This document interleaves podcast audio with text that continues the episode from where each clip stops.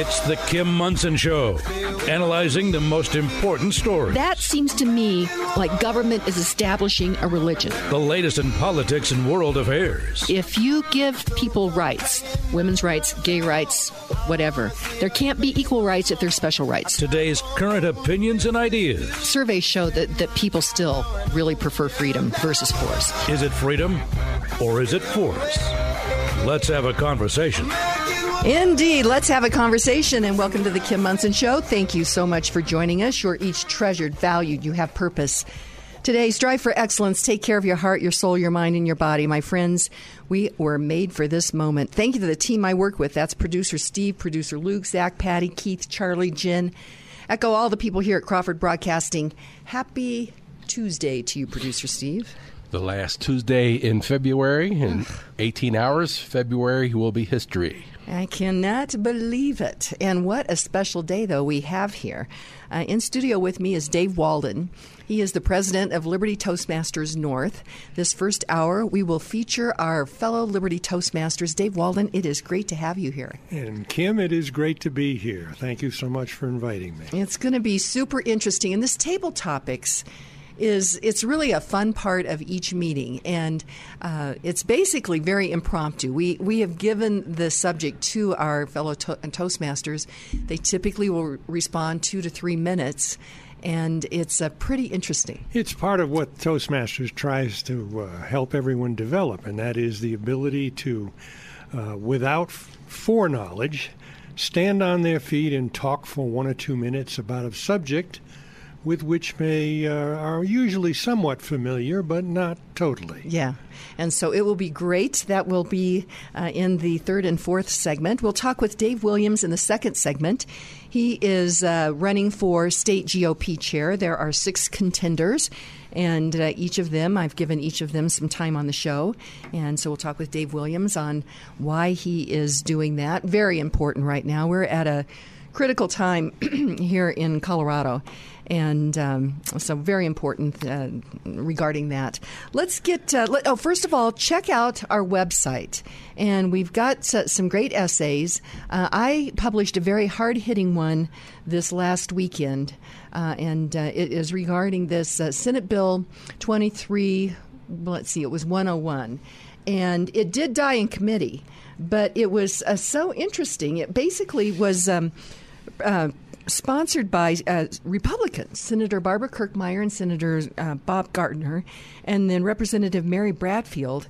And it would basically gut the caucus assembly um, process here in Colorado, uh, thereby making it, it, it was really a rich man's game Then only uh, rich people would be able to, or people with a lot of money behind them, would be able to get onto the ballot. And I think the more the merrier, Dave uh, Walden. What do you think? Oh, I couldn't agree more. Now, um, you know, I would, I'm not sure I'll be available for the Dave, but if I were available, I would ask Dave why on earth the Republican Party has not made school choice the civil rights issue of the 21st century. I love it. I would think that the, the national party, right on down through every state, county, and district, would make that a central theme of every Republican's campaign.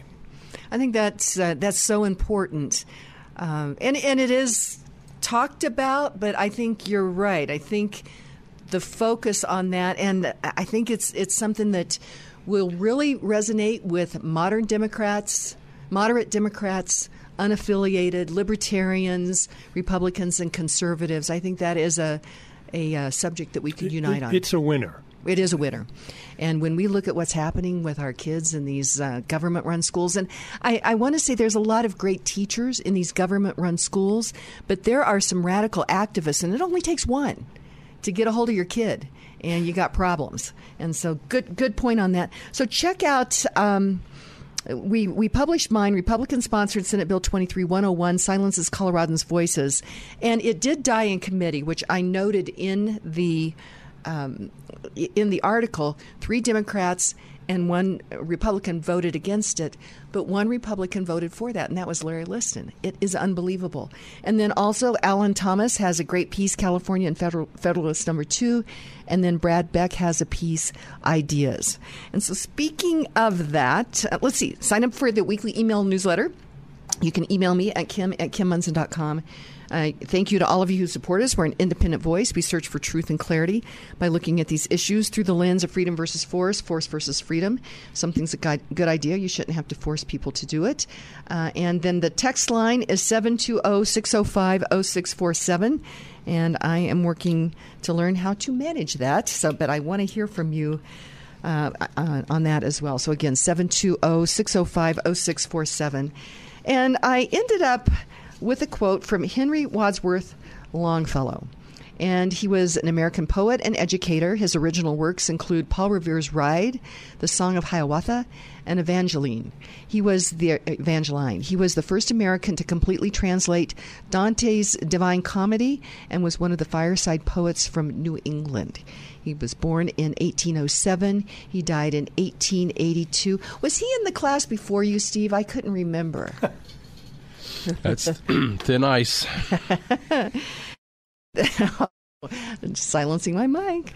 And but this is what he said. He said, "Today is the block with which we build." And uh, that is what is in front of us is today. And when I say that we are made for this moment, I'm serious about that. Um, the bill of the day is such a bad boy. I just don't even know what to say. I've mentioned it before, and it is House Bill 231190 Affordable Housing Right of First Refusal. Dave William or, uh, Dave Walden, you're not going to believe this. I'm sure I will believe it. yeah. Prime sponsors is uh, Representative Andrew Boesenecker, Representative Emily Sirota, and Senator Faith Winter. And right off the bat, it's dishonest. It says in the title affordable housing right of first refusal concerning a right of first refusal to purchase qualifying multifamily residential property by a local government. In the bill summary, it then says the bill creates a right of first refusal of a local government to match an acceptable offer for the sale of a residential or mixed use multifamily property. The right to purchase of the property by the local government is subject to the local government's commitment to using the property as long term affordable housing. The local government may assign its right of first refusal to the state, to any political subdivisions, or to any housing authority in the state, subject to the limitation that the assignee make the same commitment to using the property as long term affordable housing. So, Dave, you decide that you're going to sell your house and your realtor comes in, you list it with your realtor, Karen Levine with Remax Alliance, great sponsor of the show, and she finds a buyer also for you.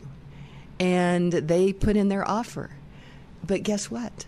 Uh, before they can buy that house, the government has uh, right of first refusal to uh, purchase that, and um, for affordable housing, and so they could put they could have put anybody in there. Now I know that uh, there it says multifamily a property, but that you know that could be a duplex. Do you see the danger in this? Of course. Uh, we are on a flight from the ideals with which our country was founded. And that flight takes many, many forms. In this particular case, our country was set up so that I have the right of the first refusal on any offer presented to me. I ought to be able to accept or reject it based on what I determine is in my best interest. And this law will simply preempt that right, as so many other laws do, and I will lose my right of first acceptance, if you will. Very good point. Steve, you and I were talking about this on the way in. What's your thoughts on this? Well, I confess that uh, when I tried to read through it, I just kind of glaze over because of the language, and you really set made it very crystal clear to me what's really going down here. And I asked you, I mean, this is kind of a it's not outright. Uh, what do they? What's the fancy term? Uh, eminent domain. Yeah, it's not outright. But in eminent, a way, in eminent a way. domain. But in a way, yeah, it is. you know, and we've got this big. Um, thing happening out in Jefferson County where the Jefferson County commissioners are um, trying to take the land of uh, Teralyn Romero. These these um, PBIs are out of control. They're on steroids. But the other dot that I need to connect, as uh, many of you know, I do a voter's guide for each election and go through and analyze each of the issues. And Proposition 123 which was dedicated state income tax revenue for affordable housing programs.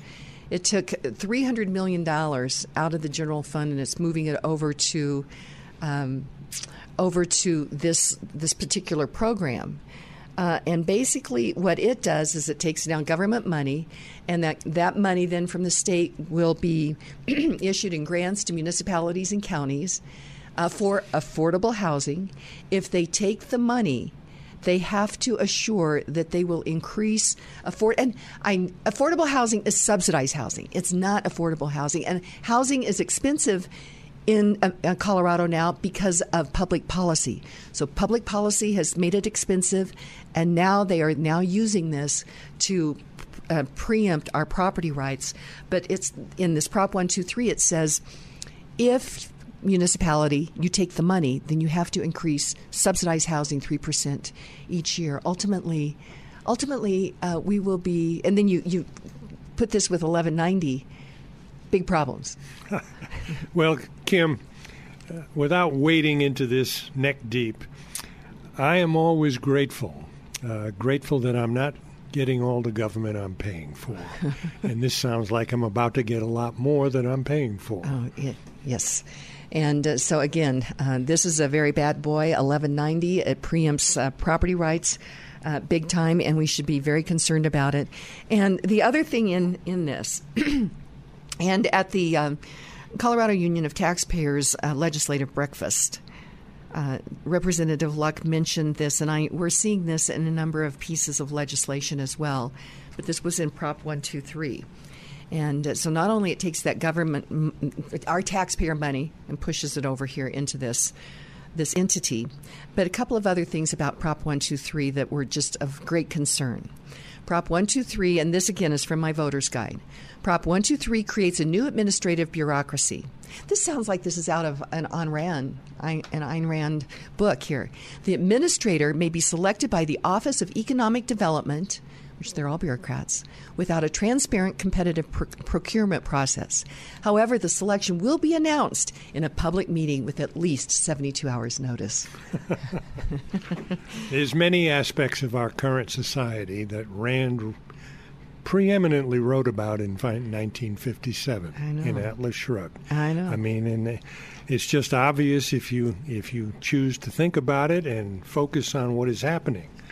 Well, uh, Yes, and the other thing in here that I want to mention is Prop 123 and a lot of these different pieces of legislation have this in their uh, their wording as well. and that is it says Prop 123, I say, I say this, codifies cronyism through its land banking program or its equity programs. It empowers bureaucrats to seek and accept gifts, grants, or donations from any public or private sources, including governmental entities, that the division and the office are hereby authorized to seek and accept. So they've got this big program over here and say, I don't know, somebody, you throw out the name that you want, uh, some big tech person, whoever wants to. Uh, walk all over property rights here in Colorado, they can just put money into this and have the government do it for them. Yes, the ruling class has many tentacles, and of course, the vehicle for those tentacles is the government. so, if the government comes up with a program in which they uh, they en- enjoin private interests together with them, well, then the private interests become part of the ruling class along with government. It's uh, very scary. So we will continue to shed light on this, and. Um, Show comes to you. We we talk about these very important issues because of great sponsors. The Roger Mangan State Farm Insurance Team will create a personalized insurance plan to cover all your needs, from protection for your cars to your home, condo, boat, motorcycle, business, and renters coverage. Contact the Roger Mangan team now at 303 795 8855 for a complimentary appointment. Like a good neighbor, Roger Mangan's team is there.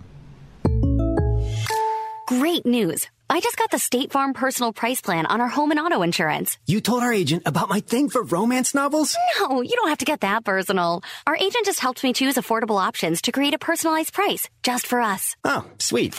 Then you won't believe the love triangle Jen is in now. Prices vary by state. Options selected by customer. Availability and eligibility may vary. Three Points Financial, a comprehensive, fee only financial and tax focused company, considers all the pieces of a client's financial life. There are no sales or commissions involved, and all advice is fiduciary, putting the client first. Mary Alpers and Steve Cruz, co owners of Three Points Financial, take time to work with you regarding decisions that affect your financial present and future. Whatever is happening in our world and with our economy, you have financial goals that matter. And Three Points Financial offers personal, real time plans for savings, retirement, investments, and taxes, both tax efficiency and preparation. There is no better time than now to focus on your financial situation. If you are interested in learning more, contact threepointsfinancial.com to schedule a no obligation introductory call.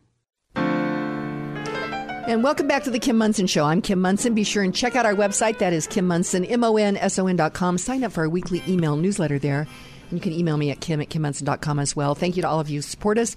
We're an independent voice searching for truth and clarity by looking at these issues through the lens of freedom versus force, force versus freedom. Something's a good idea. You shouldn't have to force people to do it. Uh, pleased to have on the line with me Dave Williams. He is a former uh, Colorado state representative, and he has thrown his hat in the ring for Colorado State GOP chair. Dave Williams, welcome to the show. Yes, thank you for having me, Kim. I appreciate being on. First question Are you crazy? a little bit. Uh, this is certainly something that I um, I have done in the past and didn't think I'd be doing in the future. Uh, but you know, our state needs a lot of help, and I I know that if we can work together and move the party to the right while exposing the Democrats, we're going to succeed.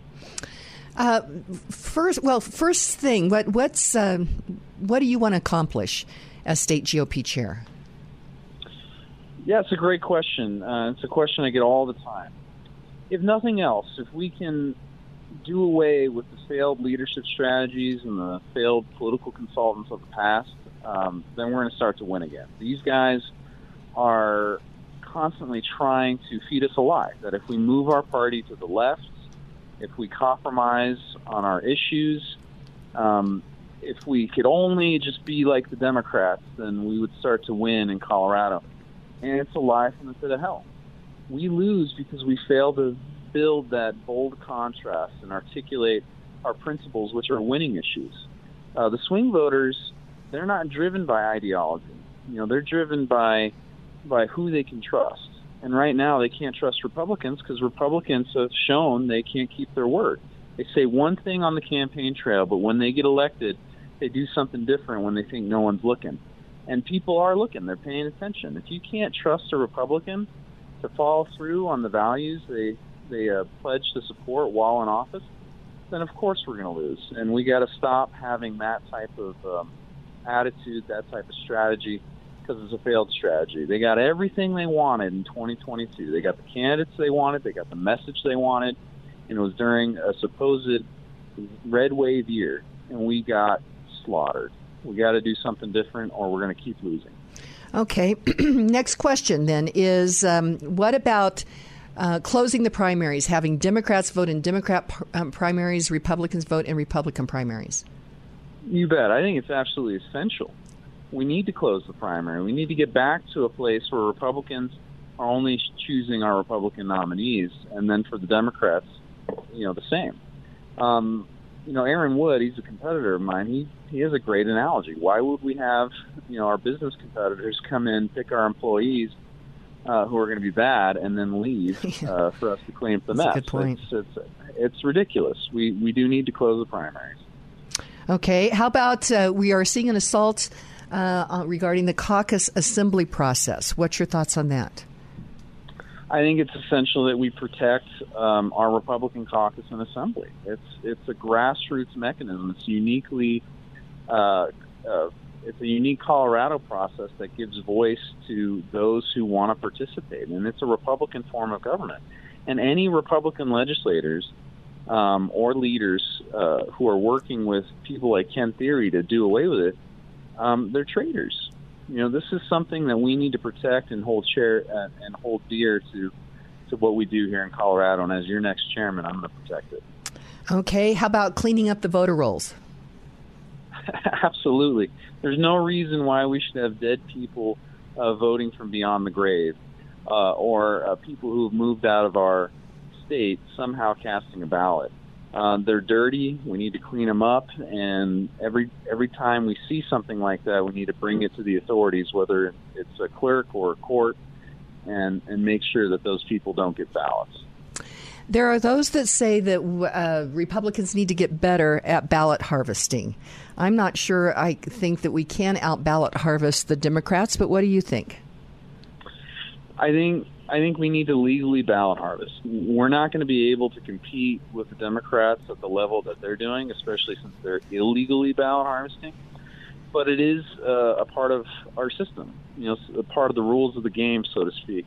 And while we may not be able to compete at their level, we should still try to get as many ballots cast uh, as soon as possible during that um, mail-in uh, voting period that we have. Okay. Um, we, yeah, we won't win um, at all if we don't do anything. Okay. Next question. Uh, it died in committee. Uh, but Republicans sponsored the Senate Bill 23101, which would gut the caucus assembly process. What's your thoughts on that? Well, thank God that it died. Number one, but number two, it gets back to what I was saying. There, we have we have treasonous Republicans who don't actually want to have to look voters in the eye, shake their hand, and allow them to uh, to vet them. They want to go bypass the caucus and petition on and hope that uninformed voters uh, get them further along in their campaigns. Those people, if they had their way, the the regular average voter wouldn't actually get to vote or have a voice, and we we got to stop that every single time. And uh, well, I I have seen this. Everyday people have been taken a look at what's happened to Colorado, and they've gotten involved in the caucus and become engaged in this caucus process, caucus assembly process. Uh, but yet, we are seeing. Um, different Republicans that say that they want to get rid of it. I've got two very hard hitting pieces that I published just recently, Dave. Uh, the first one, and you can find this at kimmonson.com, is radical Democrats and Republican consultants are complicit in Colorado's troubles. And I note in there that Dick Wadhams received uh, $27,500 to go out and stump for this very bad boy that did pass Proposition 123. And I've connected the dots now to how bad that will be for everyday people. Um, layered on top of this House Bill 1190. Uh, but Dick Wadhams was uh, in the Denver, uh, the Daily Gazette yesterday, and he said, no matter who wins state chair, Colorado GOP loses. And he really was, uh, I think, very disparaging, talked very disparagingly about each of the candidates that has, have stepped forward. I did have the great honor to moderate the. Um, forum last uh, Wednesday uh, out with uh, Parker conservatives and Colorado Hispanic Republicans uh, out in Parker, and uh, I'm very impressed with the the six candidates that we have. What's your thoughts on that, Dave?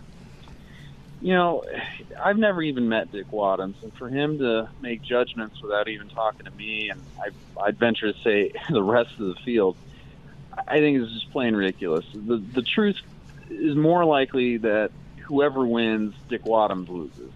Because Dick Wadhams is this, you know, Republican of the past who, yeah, he found some success 20 years ago, but he hasn't been able to find success since. This is a guy who wanted everything that he wanted and got everything he wanted in 2022, and we all lost. Um, truth is, we're going to expose whoever wins is probably going to expose him and the rest of the, the so-called successful consultants for the losers they are. And they're less likely to get business as a result. So I think this really comes down to his pocketbook's going to be affected once a true leader is elected to chart a new course for our party. So, Dave Williams, how can people get more information about you? Yeah, um, visit my website. It's daveforgop.com. That's D A V E F O R G O P.com. Um, it has all my contact information, my cell, my email. Uh, my goal is to be accessible and to serve the, the people because ultimately they're the boss and, and not the other way around.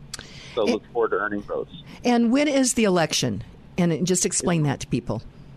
Sure, you bet. The election is going to be held in Loveland, Colorado on March 11th, and this is where party officers from all 64 counties are going to come and they're going to decide who the next chair is. And I think if this go around, no matter what happens, we're going to have a grassroots conservative chair who's going to be elected, and hopefully we can do something different because we can't keep it up. Okay. Dave Williams, thank you to you and your family for stepping forward. You bet. Thank you, Kim. Okay, and uh, we are having these these really important conversations because of great sponsors, and one of those is Karen Levine. Home ownership, a place to call your own, has created wealth for Coloradans throughout the years. Award winning realtor Karen Levine with REMAX Alliance understands the importance of home ownership. Karen Levine works tirelessly at the local, county, state, and national levels to protect your property rights. With nearly 30 years' experience as a Colorado realtor, Karen Levine will help you navigate the metro real estate market, whether you're buying your home, selling your home, considering a new build, or exploring investment properties. Call Karen at 303 877 7516. That's 303 877 7516 for answers to all your real estate needs. What do Albert Einstein, Thomas Edison, and Nikola Tesla have in common? None of these men graduated from college, but each of them had enormous intellectual curiosity. Scientist Dr. James Lyons Weiler is creating a new kind of educational model for the busy, intellectually curious. IPAC EDU. Classes are affordable and interactive, and experts in each of their fields, with courses in biology, philosophy, analytics, health and wellness, political science, chemistry, regenerative science, and psychology. There is a spring 2023 course for you. Dash over to ipacedu.org, ipac-edu.org for more information and to register. That's ipac-edu.org.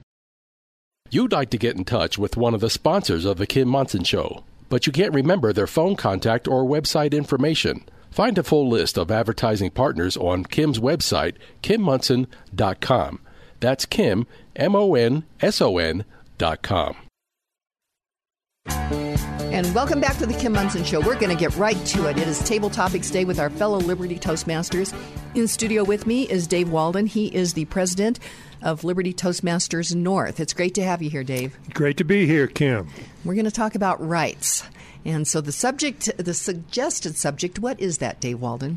Well, the suggested subject that I'm reading is the right to violate rights. And of course, that leads to to be a leader, you must make decisions that distinguish between what are rights, the rights of the individual, versus the rights of uh, the establishment, of collectivism or collectivists. The right to violate rights. Our country was founded on rights. The first time in history, the recognition of individual rights. And the idea that you might have the right to violate them is a naked logical contradiction. Earlier, I suggested, Kim, that we're on a flight. Uh, since the Enlightenment, we're on a flight from reason, not with reason and to reason, which built the airplanes on which we're flying away from reason. Uh, the right to violate rights is as if I looked at you and said, Kim, in order to preserve and save your life, I must end it. and of course, that's a naked, illogical contradiction, and, everyone can see that. But the right to violate rights is just as naked. It's just as naked, for example, of the uh, the idea, currently in, been in vogue for 30 or 40 years, that in order to end the evil of racial discrimination, we're going to practice the virtue of racial discrimination.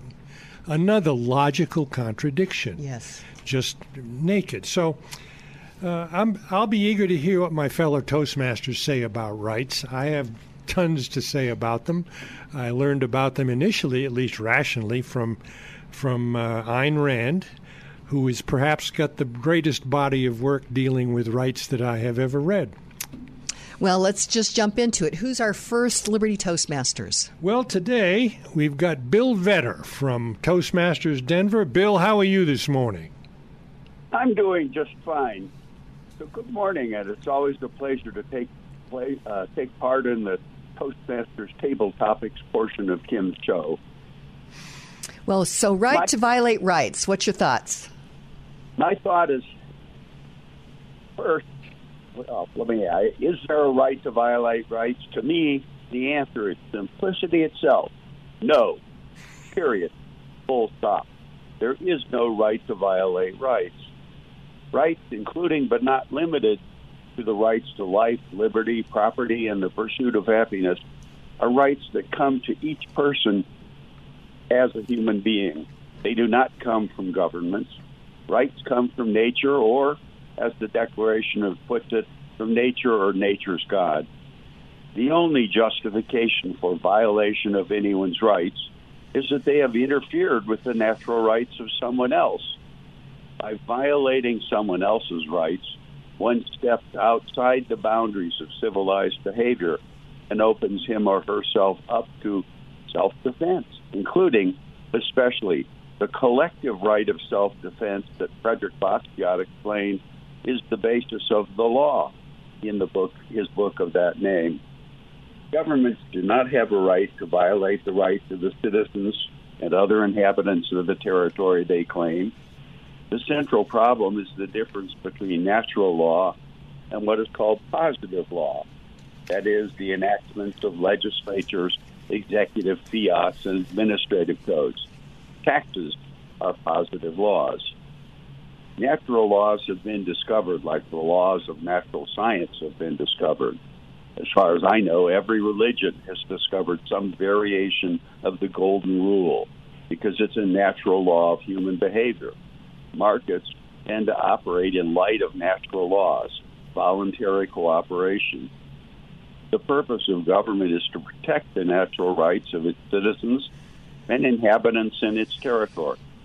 If governments all stuck to this basic idea, their size and costs would be so small that everyone would be vastly richer and better off than we are today. So that's what I think of the right to violate right. It doesn't exist. Bill Vetter, thank you. I love your simple no. Bill, thanks, thank you so much. And uh, Dave Walden, who is our next uh, Liberty Toastmaster. Well, following on the heels of Bill is Rick Rome, another member of the Denver uh, Toastmasters. And Rick, good morning. Good morning, Dave. Kim, Bill's always a tough act to follow, but I'm going to give it a shot. so, so, 20 plus years ago, we had an event that took place where a group of, of cowardly terrorists decided to fly airplanes into civilian targets and, and political targets. Happened on 9 11. And it was a tragic travesty of justice. It was a travesty of and, and an example of cowardice at its finest. But that wasn't the only travesty that happened that day because we got the Patriot Act out of it. And they were sold to us as a bill of goods that we're doing it for your safety. Mm-hmm. And what it did is it expanded the, the violation of civil liberties and the infring- infringement of civil liberties in ways that we couldn't have possibly, that the public couldn't have possibly foreseen in our mood at the time. First up is the TSA. I mean, whenever I think of those guys, the phrase comes to mind. It may not be the best, but it's the most recent. And if I ever need a cheap thrill, I go out to the airport, and get felt up. we we got the NSA, and we all remember how Snowden defected because of his exposure of the metadata that the NSA was collecting. And they said, well, we can't use that unless we go to a FISA court. And we've seen how the FISA courts conduct themselves and, with fraudulent information and fraudulent statements from the FBI. Of course, we also have the FBI who's going out and making random declarations about parents becoming terrorists because they want to see their kids' educations improved and not have to have this critical race theory BS malarkey coming down on those kids, or even worse, having to go through transgender therapies or, or hormone inducements without their knowledge or consent. Enemies of the state at that point. But the biggest travesty I think we're faced with right now, and they've become more brazen with it, is the open border. And that open border is a fundamental violation of, of our right to security in this country. It allows drugs to come through.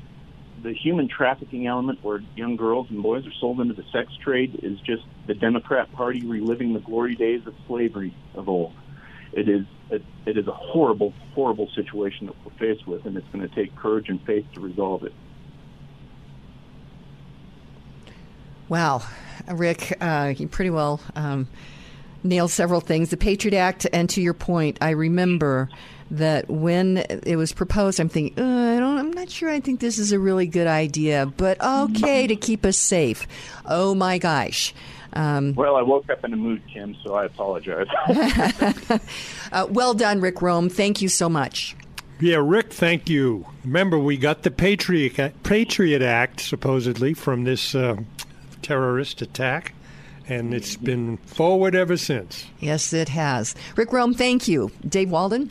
Well, our next guest is uh, a fellow member of Toast, uh, Liberty Toastmasters North, my good friend uh, Greg Morrissey. Hi, mate. How you doing this morning?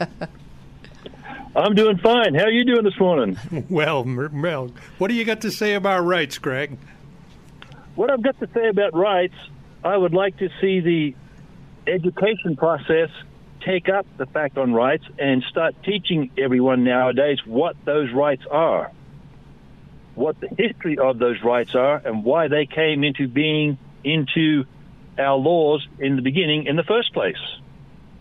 And realize what the struggles went through for those men and women who brought those rights into our country, into our laws, into our rules, and bring it back in again, have them as the primary set of rules for everyone to follow. I know I see what you said has talked about um, us violating rights. Uh, get to know the rights first. Right. I agree. And the kids, the kids should be graduating high school. They should know the Bill of Rights and the Constitution. They should pass exams on that before they can graduate. I totally agree. And uh, there's bringing up some other thoughts. I remember as a kid on the playground that um, kids inherently know about rights. I remember there you'd say, "Hey, you're not the boss of me." Do you remember that? Oh, sure, sure. Well, I mean, it, it, manifests itself in many ways. I mean, when you come up to apply or to get some product or service, and there's a line, you automatically go to the back of the line and wait your turn and no one questions that, but that's a manifestation mm-hmm. of the same thing, rights. Greg Morrissey, thank you so much. Thanks, You're Greg. Welcome. Thank you very much. President, a, a privilege and honor to be there. I love All it. Right. Thank you. Thank you. My next guest, or our next guest, is Terry Goon, another fellow member of Liberty Toastmasters North. Good morning, Terry. Uh, good morning, David. Thank you for, for hosting today. Um, and as you know, Dave, I know Dave's for me a bit on rights because I struggle with the whole concept. I'm not certain that they really exist. I think of rights more as whatever you believe in enough to protect against them being violated. You take, for instance, that line Dave just mentioned.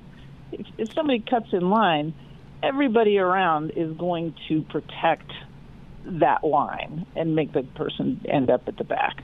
If you're not, then you don't really have that right. So, you know, it's I, I recognize it's a moral concept, but it's a moral concept that's a very slippery slope. So, for example, you know, you, you're talking about the right to liberty and remembering the adage that my right to swing ends where your nose begins. We we all have the right to smoke. But what if my happiness, my liberty, because maybe I've got a health problem, includes a smoke-free walk down the sidewalk, and yours is one that includes smoking? Who should violate whose rights here. So it, it's it's a tricky wicket here. Well, it can can very well be, Terry, and I hope you'll be listening as the hour top of the hour approaches. I'm going to give a summary, and I hope to try to define more more precisely what rights are. Well, that sounds perfect, but um, I know you've tried that with me in the past, so we're going to keep on working at it, and I am definitely still studying so to keep it simple, I'll just go with the right to violate rights is when the violator has the violating the violator has been violated. How's that?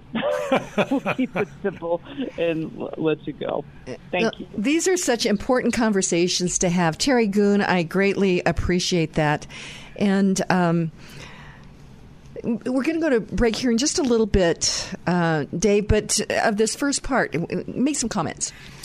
Well, it's important to understand that the concept of rights, just as Terry indicated, is a moral concept. but it's a more precise moral concept than that. It's what are called negative rights as opposed to positive rights. And I'll get into that at the close of the hour because the two are totally opposite. And if you end up believing that a positive right is a right, then it destroys the negative rights, which, again, I'll explain near the top of the hour. A negative right means you are not impeded from what you wish to do or say or associate with, who you want to associate with. A positive right claims that you have a right to something that someone else must provide you. Now, that seems negative to me. well, that to me, I understand. So we'll define our terms. Okay. Okay, that sounds great. We get to have these great conversations, and Liberty Toastmasters is a partner of the show. And uh, Brad Beck is one of the co founders of Liberty Toastmasters. And Dave, the thing about Liberty Toastmasters is it makes us better. And I, I would really encourage um, people that are running for office, considering running for office, wanting to communicate, just to communicate better with your family. Uh, Liberty Toastmasters is a great way to do that. And uh, people can get information by going to Toastmasters International, putting in Liberty Toastmasters. And Liberty Toastmasters Denver meets the first and third Saturdays of each month at the Independence Institute.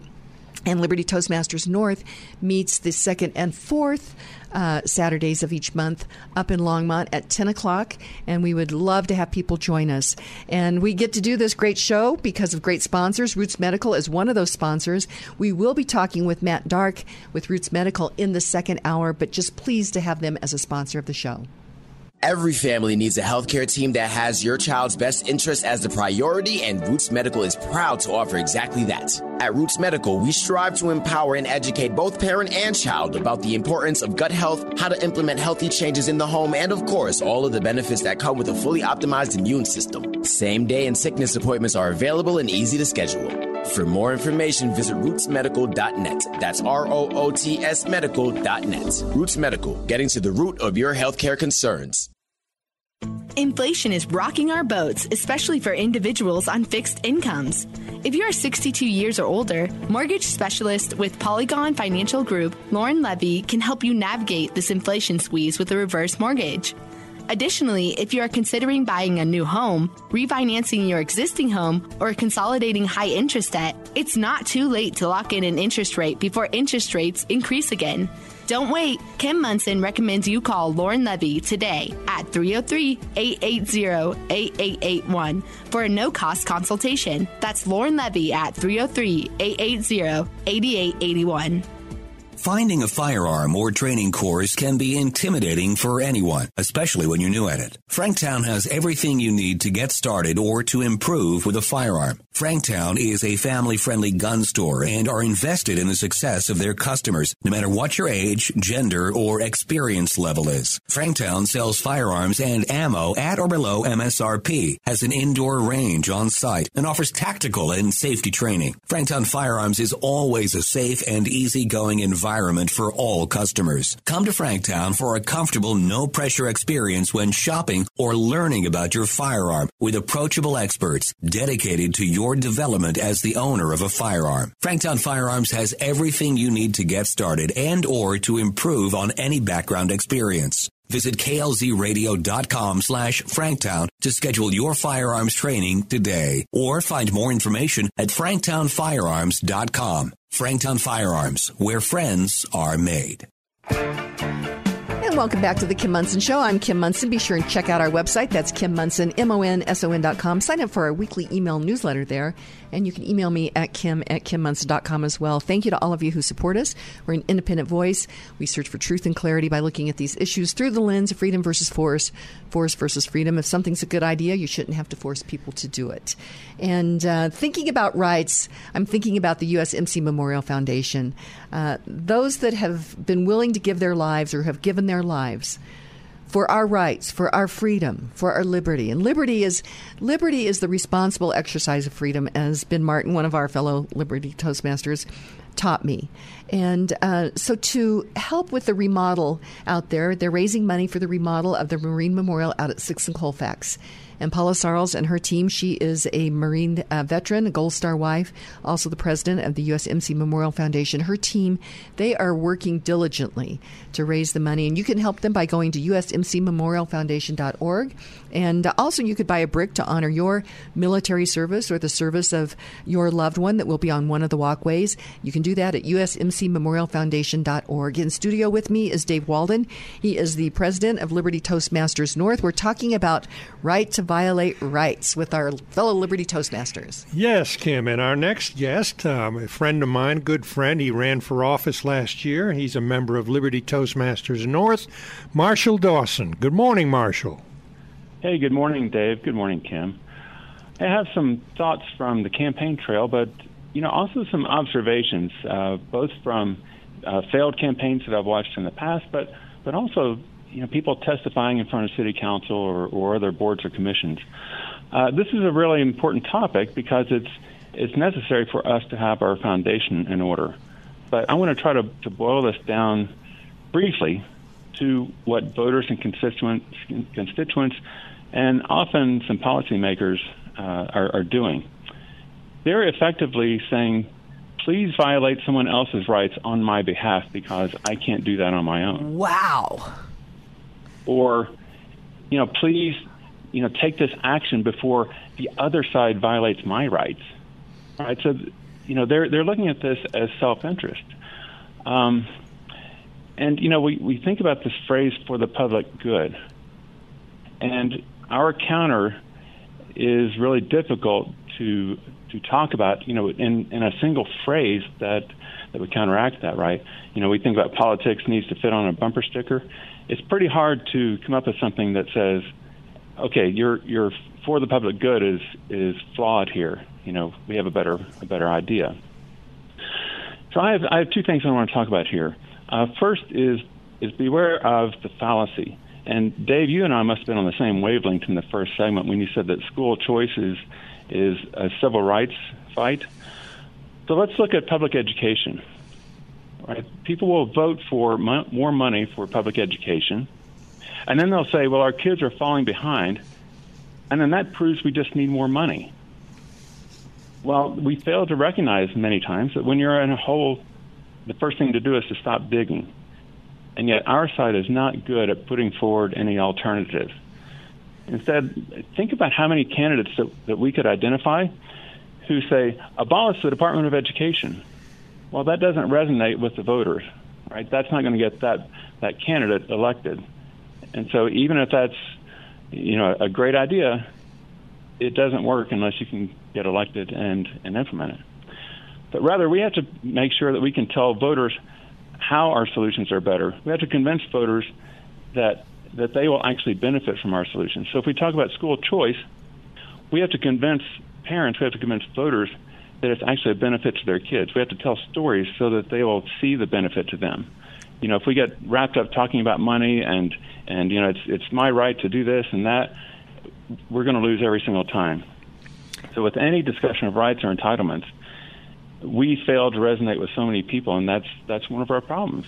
It, it's fine for our side. You know, we're we're comfortable wrapping ourselves in an armor of our personal rights. You know, if we're testifying in front of city council or something like that. But in order to do the best work for protecting our rights, and especially through the ballot box, our side has to get better at speaking into people's hearts. Boy, good points, Marshall. Good points. You know, if you talk to a voter, and almost any voter, and you make the point to them, hey, the education industrial complex constantly wants more money.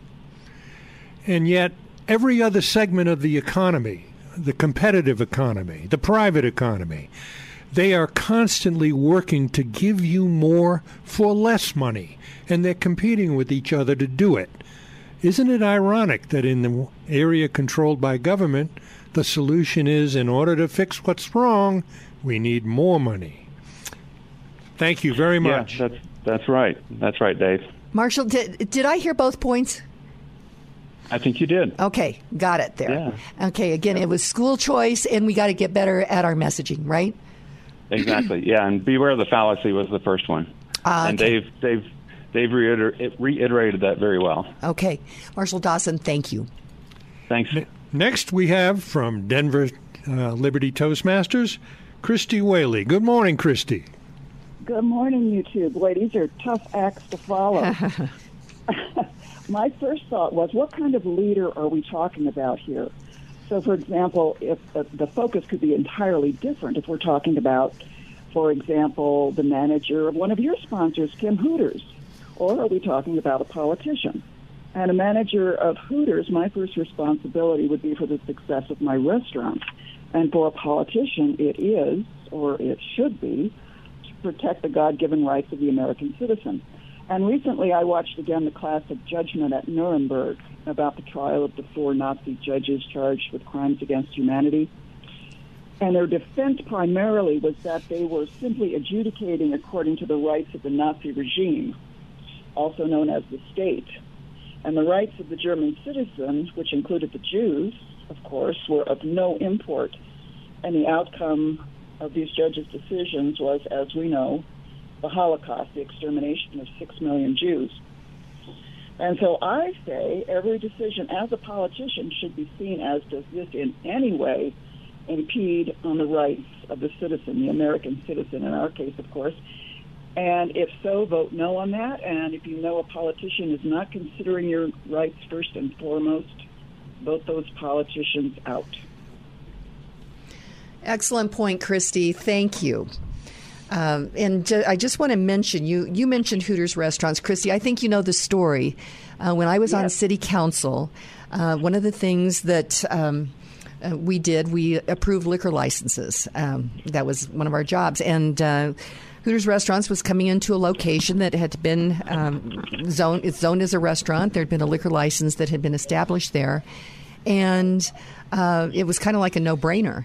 Uh, but it was primarily uh, feminists that did not want to have the restaurant open, and so they came before City Council and lobbied to. Um, not have Hooters uh, receive their liquor license. And I looked at that as a violation of, of rights. And that is, uh, it's a really interesting story about how they became business friends and sponsors. And ultimately, uh, no action was taken that first meeting. And the city attorney brought all the city council members and Marion and said, "You don't have, you don't have a leg to stand on to not approve this." And so, thank you for bringing that up. That's one of the reasons why they've been great sponsors of the show, Christy. Well, and we still need you as city council. right. Oh my gosh, that was like military duty, I tell you, Christy. But I learned a lot. I bet you did, and you got a lot on your plate, so I don't blame you if you, if you say no. okay. Thanks, Christy. Okay, Dave Walden, it went fast. Let's wrap this up. Well, look, let me try and make an important distinction about rights. They they are negative. I called them negative because they are rights to non-interference. You have a, a right to speak, to associate, to bodily integrity, to property you own. And such property begins with your very body, mind, and life. You own those. It includes also the property which you may create or which you trade for. Such negative rights do not obligate anyone to anyone else to act for you or associate with you, nor buy your property or trade theirs for yours if they choose not to. As such, this independence represents a negative right in that each of us must refrain uh, from doing something positively that that violates others' right to such independence. Now, no one no one has to agree with you, associate with you, nor buy your property or trade theirs, theirs for yours if they choose not to. That's what negative rights assure that you retain. Now, positive rights are different. A right to health care, for example, is a positive right. Such a right implies that others must do things for you or provide you with things.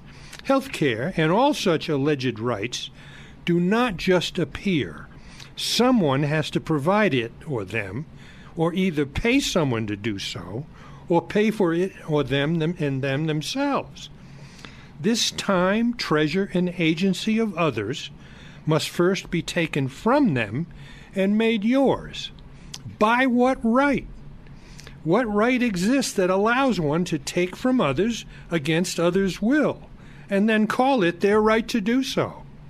No such rights exist, and certainly none exist just because you happen to be in a majority. What is the bottom line? Positive rights destroy the actual negative ones. So when you hear the cry that you have a right to that which others must provide you, you should vote, vote accordingly because your actual rights depend on it. And that's my summary. That is very excellent. And eh, I don't, I don't know really what else to say on Well, that. That let- pretty well takes I- care of it. If I have 30 seconds? You've got 15. 15. Our country was founded on individual rights. Those are the means to the ends. Actually, actually they are the ends. They are the ends. Dave Walden, this has been just great to have you in studio, and I've got to think everybody will be, all of our listeners will be thinking about this today. So thank you. Thank you, Kim. And uh, our quote for the end of the show is Henry Wadsworth Longfellow. He says, It takes less time to do a thing right than it does to explain why you did it wrong. So, my friends, today be grateful, read great books, think good thoughts, listen to beautiful music, communicate and listen well, live honestly and authentically, strive for high ideals, and like Superman, stand for truth, justice, and the American way. My friends, you are not alone. God bless you, and God bless America. Stay tuned for hour number two.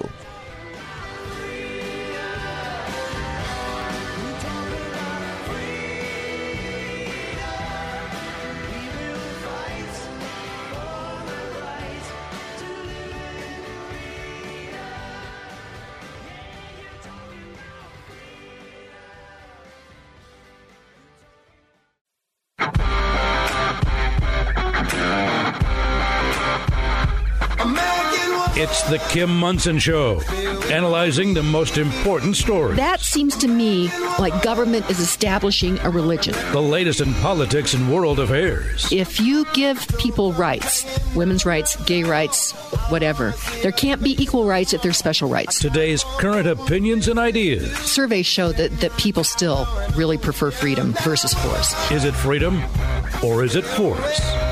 Let's have a conversation. Indeed, let's have a convers- conversation. Welcome to hour number two of the Kim Monson Show. Thank you so much for listening.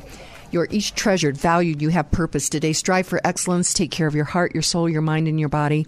My friends, we were made for this moment. Thank you to the team I work with. That's producer Steve, producer Luke, Zach, Patty, Keith, Echo, Charlie, and all the people here at Crawford Broadcasting. Happy Tuesday.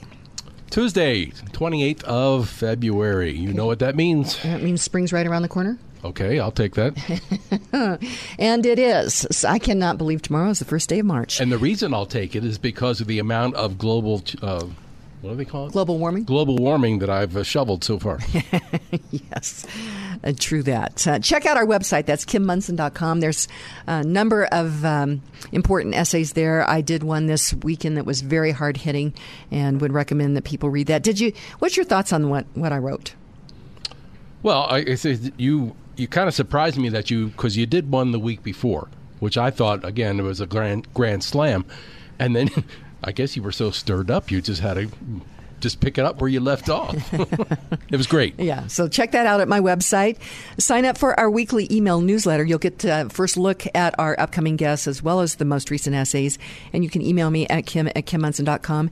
Thank you to all of you who support us. Clearly, we are an independent voice on an independent station. We're talking about the hard, hard subjects. We're searching for truth and clarity by looking at these issues through this lens of freedom versus force, force versus freedom. If something's a good idea, you should not have to force people to do it.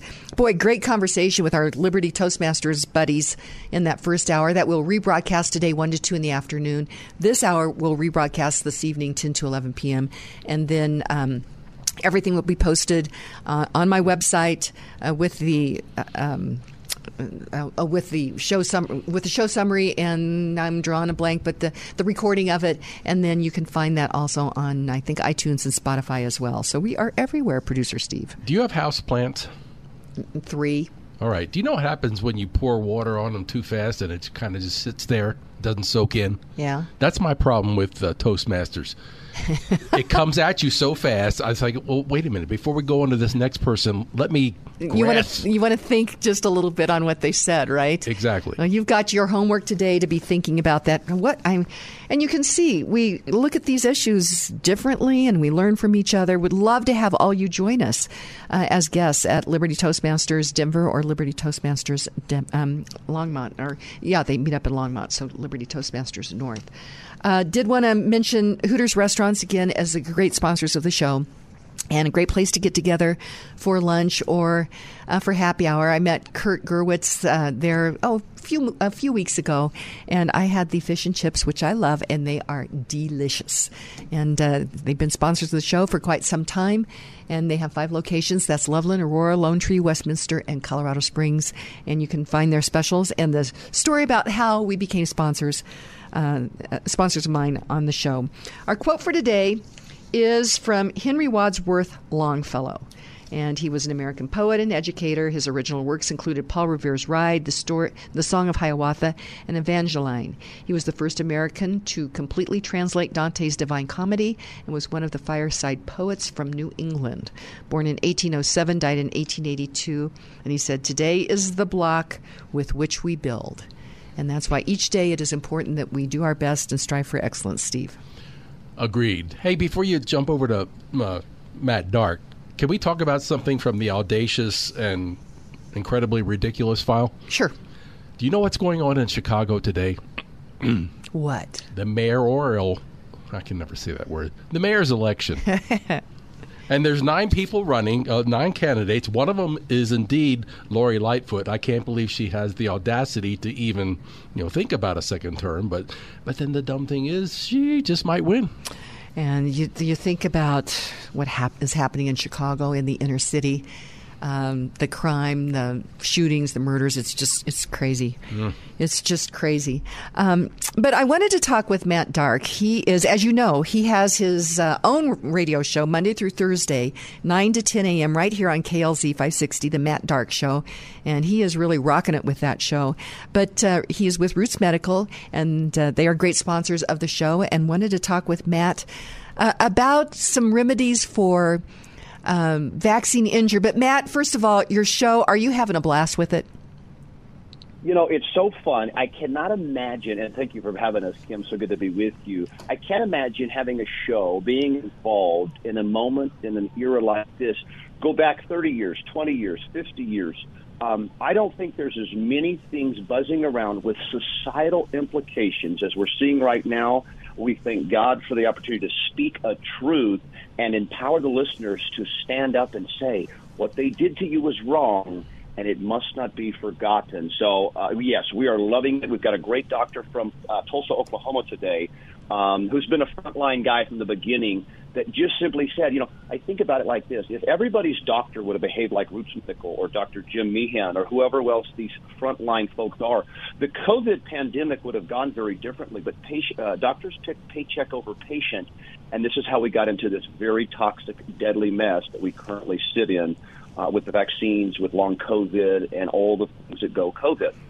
But Matt, there are some treatments or some remedies if, some, if somebody thinks that they're vaccine injured. Yes. Vaccine injured. So you know the issue with the vaccine right now is there is no evidence, no proof, no reason to think that mRNA technology, that substance, will ever come out of your body. What we believe is that embedded itself in your DNA in the process uh, process of replication. So that part is not going away. The issue is that it's forcing and creating, making your body create billions of spike proteins. That's the toxic stuff. And as it stands right now, there isn't a medication, a blood thinner, a protocol that is dissolving substance, the toxic spike protein. Nattokinase, now this is early study out of Japan. Now, nattokinase is a totally natural thing. It grows on soy. It's an enzyme that is showing effectiveness, certainly in a laboratory setting, in breaking down spike protein. So this is, and, and we're not just talking about the vaccine injured. The long COVID is is a problem too, because this is toxic. I mean, this foreign substance. I mean, the man-made concept behind the toxic spike protein is the problem. It comes from the virus, and it's inside the vaccine, of course. This is what must be broken down to relieve the body of the toxicity, much like as if you had mercury poisoning or mold poisoning or any other type of, you know, gasoline in your system. All these things are negatively impacting the immune system, and for some, their bodies are really struggling getting it out. So it's nattokinase. Now, Dr. Peter McCullough has been on this. It's, it's available. You know, you can get this stuff. It's, it's, it's available at many over the counters. Roots Medical carries it. I know Dr. McCullough. He's also selling it um, and using it because it's effective in breaking down the spike protein. There's also now some early Japanese studies on this river worm uh, that is going in and used and breaking down spike protein. Keep in mind, nature will have to get us out of this, much like ivermectin is a naturally derived product, hydroxychloroquine, and now you see these natural enzymes going in and being effective in breaking down. And unfortunately for the vaccine injured, and, and I call them the vaccine pulverized or the, back, the vaccine destroyed, because in many cases their life is not the same. This is some hope sitting out there that if you can break this stuff down, detox the body, never do it again. That is the number one thing everybody needs to leave. Whoever hears this message today, tomorrow, to the end of time, you can unfortunately never, ever take government medicine again. It's shown to be lethal. And even if they became choir boys overnight, their trust is permanently broken. It's permanently lost. But nattokinase, um, you know, you can schedule because it's not just that. I mean, there's other elements of the injury that might need to be treated medically. We're seeing heart arrhythmia. Of course, the blood clotting risk is immense. Uh, a D-dimer test, ultrasound, these kind of things can identify what's the immediate ticking time bomb. But we have neurological damage. We have all of the neuropathy type damage. We have the heart conditions. We have the blood clotting. So you do need assessment, but the beacon, the light there at the end, is that nattokinase, these natural enzymes, can break down spike protein. So, Matt Dark at Roots Medical, I know the practice is growing significantly. I have a number of listeners that uh, I know have reached out to you, uh, but people, you still have room. Uh, people, if, if, they can reach you, and you're still uh, taking new patients, yes? Absolutely. We've got the four providers, we've got children. Another thing I want to tell the listeners to do we have to rethink everything, and not just the COVID shots. Of course, we're telling all parents to reject emphatically the COVID shots for their children, but you have to rethink everything, Kim. I'm sure you know, your listeners are going to know. By age six, U.S. children are required or suggested or forced to take 79 doses of vaccine just to be in society. That's the claim, just to be alive. We have to rethink that so you can actually schedule a vaccine consultation personalized for you and your child. What is right for you? Which ones are you going to eliminate? Which ones are you going to delay? And, you know, this is just a fun fact, 1986, Reagan signed that vaccine and, uh, you know, liability exemption for big pharma. In the fall, in the spring of 1986, there was 11 shots on that schedule. After that bill was signed later in 1986, it went to 54, and now it is up to 79. It's unspeakable. We have autism as a result of it. We have all these autoimmune disorders as a result of it. Our children are being poisoned, and it's because of parent ignorance, no fault of their own. Their pediatrician is being paid to lie to them, to tell them your child must do this, and we just have to rethink the whole thing. So, of course, call Roots Medical, rootsmedical.net. We have a text line. You can call, you can email. You've got to take control right now because this old model of going to the doctor's office, following the CDC, it's not only ineffective, we're finding out it is deadly and it is ruining our children.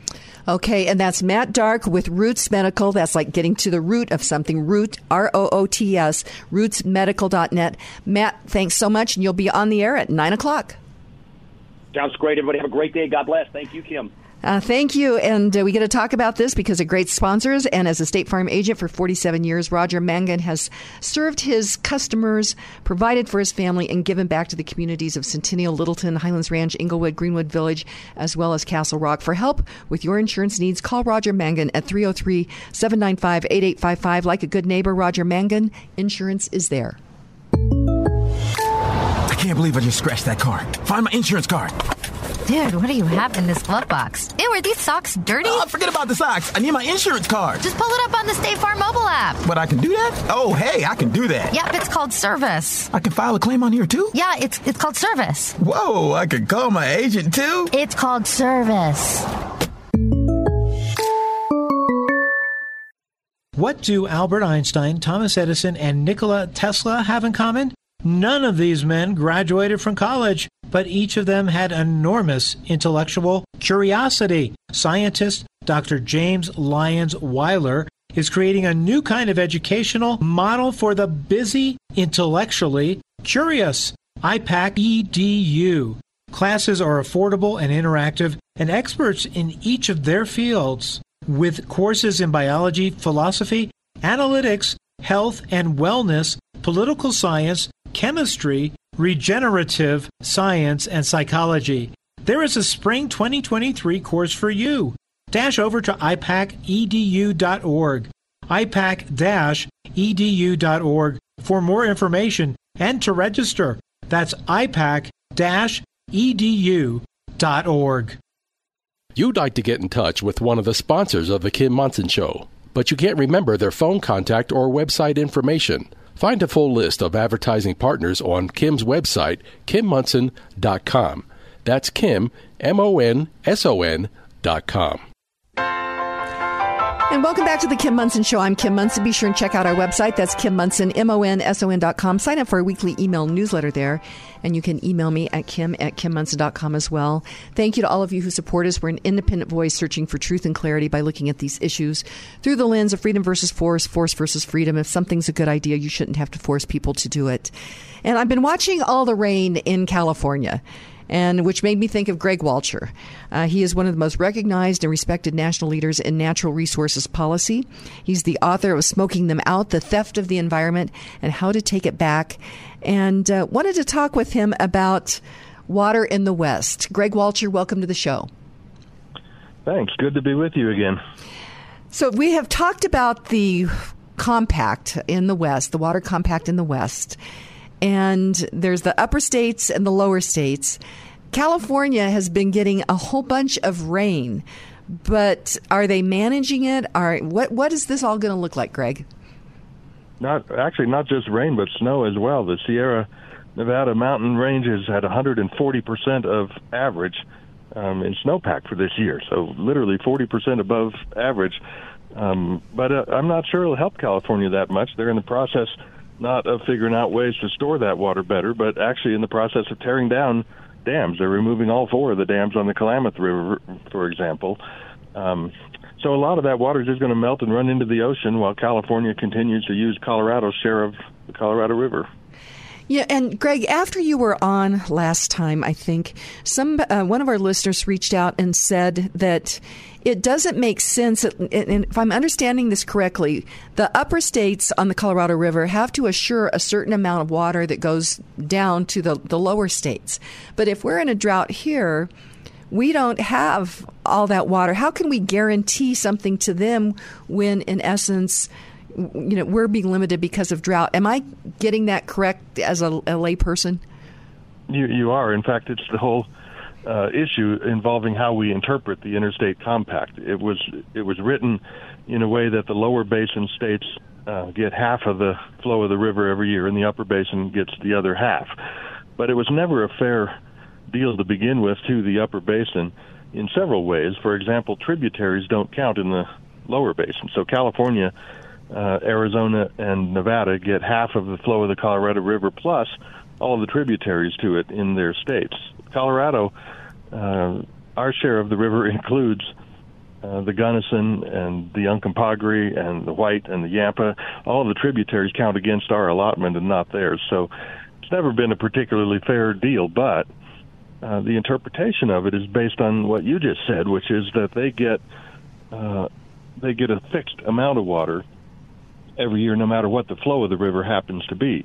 The flow of the river is lower than it was at the time, maybe by as much as one or two million acre feet of water, and yet they still assume that they get the same amount of water as if the flow was is what it was in the 1920s. Colorado obviously never agreed to that. That was not the interpretation. Uh, it, it defies common sense to think that Colorado would have agreed to deliver a fixed amount of water to the lower basin, no matter what the flow of the river ever was. That certainly wasn't the intent. So the way we ought to interpret it, of course, is that the river is split half and half according to the interstate compact, half of whatever the flow is. and not half of what it once was or what they wish that it were. Well, that seems like that's common sense to me. And also, if that were the case, then then California would start to have to be more proactive about uh, other water sources. And this is unbelievable to me that they are actually destroying water. Uh, water storage um, in California instead of building more. It is hard to believe. It's also impossible to believe that California could ever have a water shortage when they're sitting on 800 miles of shoreline on the largest body of water on Earth. Uh, but they refuse to use that as well. So the easy way for Coloradans to think about it is that all of the other states on the river, there's seven states uh, and 40 million people who depend on the Colorado River. All of the other states use their entire allotment of the river every year. Colorado uses about a million acre feet less than it's entitled to, and California uses a million acre feet more than it's entitled to. That's the, the short and simple of it. Okay.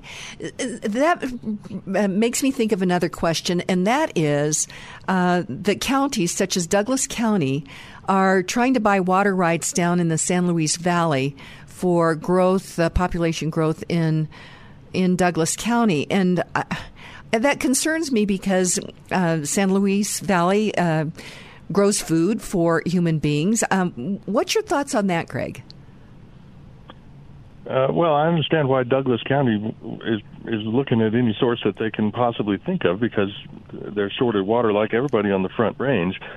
Um, but but there isn't enough thought given to what the effect is on the area that you dry up. San Luis Valley is is part of the breadbasket of the world, and you know there, at some point we have to eat as well. You can't just dry up all the farms and expect uh, that everything will just be fine. We depend on on those areas in the state uh, for our food supply. So I don't think it's a good idea to dry up farms uh, in order to supply the water to the thirsty cities, especially when there are other alternatives. In this case, uh, it is a reality that we don't have enough storage capacity in any of the eight river basins in Colorado to store all of the water that we're entitled to under these various interstate deals. So okay. all of the of the basins, including those on the Front Range, the South Platte and the Arkansas and so on, all of all of them could benefit from additional storage. Douglas County built a, a, a reservoir. Uh, the Rueter Hess, yeah. It was, and it wasn't enough. So they need more more storage. We all do. So, Greg, the problem is though is then enviros get involved and they're trying to shut down. Uh, water um, storage areas, and it takes so long to try to get the permits done that that seems to be standing in the way of of uh, water storage. And this is what I call them PBIs, politicians, bureaucrats, and interested parties. That's what they really should be focusing on is how can we make that happen to, to have more uh, storage? Well, we, have just we've created this process uh, at the federal level, this permitting process that's virtually impossible to get through. You mentioned the Rueter Hess Reservoir, which is the the last major reservoir built in Colorado uh, by the Parker Water and Sanitation District. It took them 30 years to get it done. We don't have 30 years to figure out what to do now. So the, the federal process, a permitting uh, issue, has been a big thing in Congress the last year or so because there are numerous proposals to reform the permitting process, and we desperately need to do that. Boy, it sure seems like somebody running for office uh, if if they explain that to the voters, it seems like that that would be reasonable that people could understand that. I think the problem is, Greg, is the enviros then get people involved.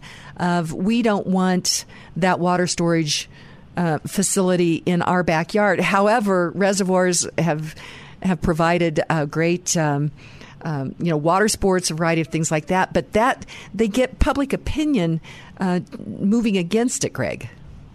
Yeah, reservoirs are extremely popular once they're built, and they become enormously important not just for water supplies but for recreation as well. Um, but it isn't. It's not about that. There's a group of people who think that if you don't provide the infrastructure needed for growth, then you can stop the growth. And history in the last 50 years on the Front Range here proves that that's clearly not right. You, you wind up providing the infrastructure anyway later on at a tremendously higher expense.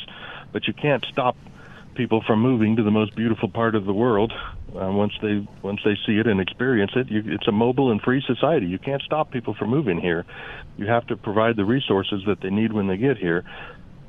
Well, but I, there's a bunch of people who who always seem to to not get that, and unfortunately, a lot of them are in charge of federal agencies that control dams and reservoirs and pipelines and canals all over the West. Well, and, and the public policy that we're seeing in Colorado, though, I think could start to push people out. It's uh, it's pretty crazy what's happening down at the state house, but. Um, it, it, it, sure. Is, it is, but with respect to water, though, it's nowhere near as big a threat to Colorado as federal control, which is, has always been the biggest threat to water in Colorado, but a lot more so in recent years since the federal government started pushing for this new interpretation of the Clean Water Act that they call Waters of the United States or WOTUS. Uh, that that that has and this, and the courts have already ruled that interpretation unconstitutional. I don't know if you followed that. I I, I have. The federal government essentially tried to assert this is a decade long battle, but has tried to assert control over every drop of water in the United States under the Clean Water Act, which gives the EPA the authority to stop pollution and regulate pollution of navigable waters of the United States, which specifically refer to oceans and intercoastal waterways. And they've been trying ever since to push it farther than that and to assert an authority Congress never gave it. And the courts have said so. Um, that, that rule has been issued and then withdrawn and now reissued again by the Biden administration. It's back in court again. There's there's virtually no chance that the courts are going to let this interpretation stand, and yet they're continuing to push it. Oh, that is so interesting that you would bring that up. And I want to talk about that with you here in just a moment, Greg Walcher. But uh, before we do that, I wanted to mention the, the, show comes to you because of sponsors and because of all the, the support that you all give us. And uh, as a State Farm agent for 47 years, Roger Mangan has served his customers, provided for his family, and given back to his communities. And so you can reach him at 303 795 8855. And then another great sponsor of the show is Three Points Financial. Uh, Steve Cruz and Mary Alpers are um, fee only financial planners, and they also do tax planning and tax preparation. They just do it all, and that is Three Points Financial. Three Points Financial, a comprehensive fee only financial and tax focused company, considers all the pieces of a client's financial life. There are no sales or commissions involved, and all advice is fiduciary, putting the client first. Mary Alpers and Steve Cruz, co owners of Three Points Financial, take time to work with you regarding decisions that affect your financial present and future. Whatever is happening in our world and with our economy, you have financial goals that matter. And Three Points Financial offers personal, real time plans for savings, retirement, investments, and taxes, both tax efficiency and preparation. There is no better time than now to focus on your financial situation. If you are interested in learning more, contact threepointsfinancial.com to schedule a no obligation introductory call. Award winning realtor Karen Levine has nearly 30 years of experience with REMAX Alliance. As a director with the National Association of Realtors, Karen Levine works to protect private property rights. Karen Levine believes in homeownership. Because of Karen's love of dogs, Karen volunteers regularly with GRRR, Golden Retriever Rescue of the Rockies, helping golden retrievers find their forever homes. Call Karen Levine to help you buy or sell your home because she understands that it's more than just a house. Call award winning realtor Karen Levine with REMAX Alliance today at 303 877 7516. That's 303 877 7516. Welcome back to the Kim Monson Show. I'm Kim Monson. Be sure and check out our website. That is Kim M-O-N-S-O-N dot com. Sign up for our weekly email newsletter, and you can email me at kim at kimmonson.com as well. Thank you to all of you who support us. We're an independent voice. We search for truth and clarity by looking at these issues through the lens of freedom versus force, force versus freedom. If something's a good idea, you shouldn't have to force people to do it. I'm thrilled to have on the line with me Greg Walcher. He is one of the most recognized and respected national leaders in natural resources policy. He's the author of Smoking Them Out, The Theft of the environment and how to take it back. Uh, during the break, Greg, um, producer Steve mentioned Two Forks, which that I, I just kind of remember that just a little bit, uh, but that was a, supposed to be a reservoir that uh, Enviros got very involved in, and it never uh, happened. What's your thoughts on Two Forks? Well, it's a good example of what we're talking about with respect to federal overreach. Uh, the debate about Two Forks went on for the better part of a decade. It was a it was a storage system um, that would have supplied enormous enormous amounts of water to the metro area here, but also involved some trans mountain diversions from the western slope. So there were people there opposed to it, as well as environmentalists. So the, you know that debate, is, as far as I'm concerned, Coloradans can argue among themselves and debate the best uses of their water and make the, and make their decisions. But on Two Forks, uh, Coloradans did that and had come to a conclusion on it, and the EPA vetoed it at the last minute, which is an authority they just frankly don't have. They never did. Uh, they they keep asserting that they have the authority to regulate and control virtually all water in the United States, but it isn't what the law says. Uh, and it's the same exact argument that we're talking about now with this Waters of the United Okay. States rule. Okay. The, the Clean Water Act of 1972 mentions waters of the United States in in uh, 27 places in that law. In all but three of them, it specifically says navigable waters of the United States, and the other three refer to oceans, bays, and intercoastal waterways. The uh, inland waterways are the property of the states, and that's the the waters in Colorado belong to the people of Colorado. That's clear, not only in the state constitution, but in a wide range of federal laws too, including the Clean Water Act. So there are, if you can't float a boat in water, then the federal government has no authority over it whatsoever.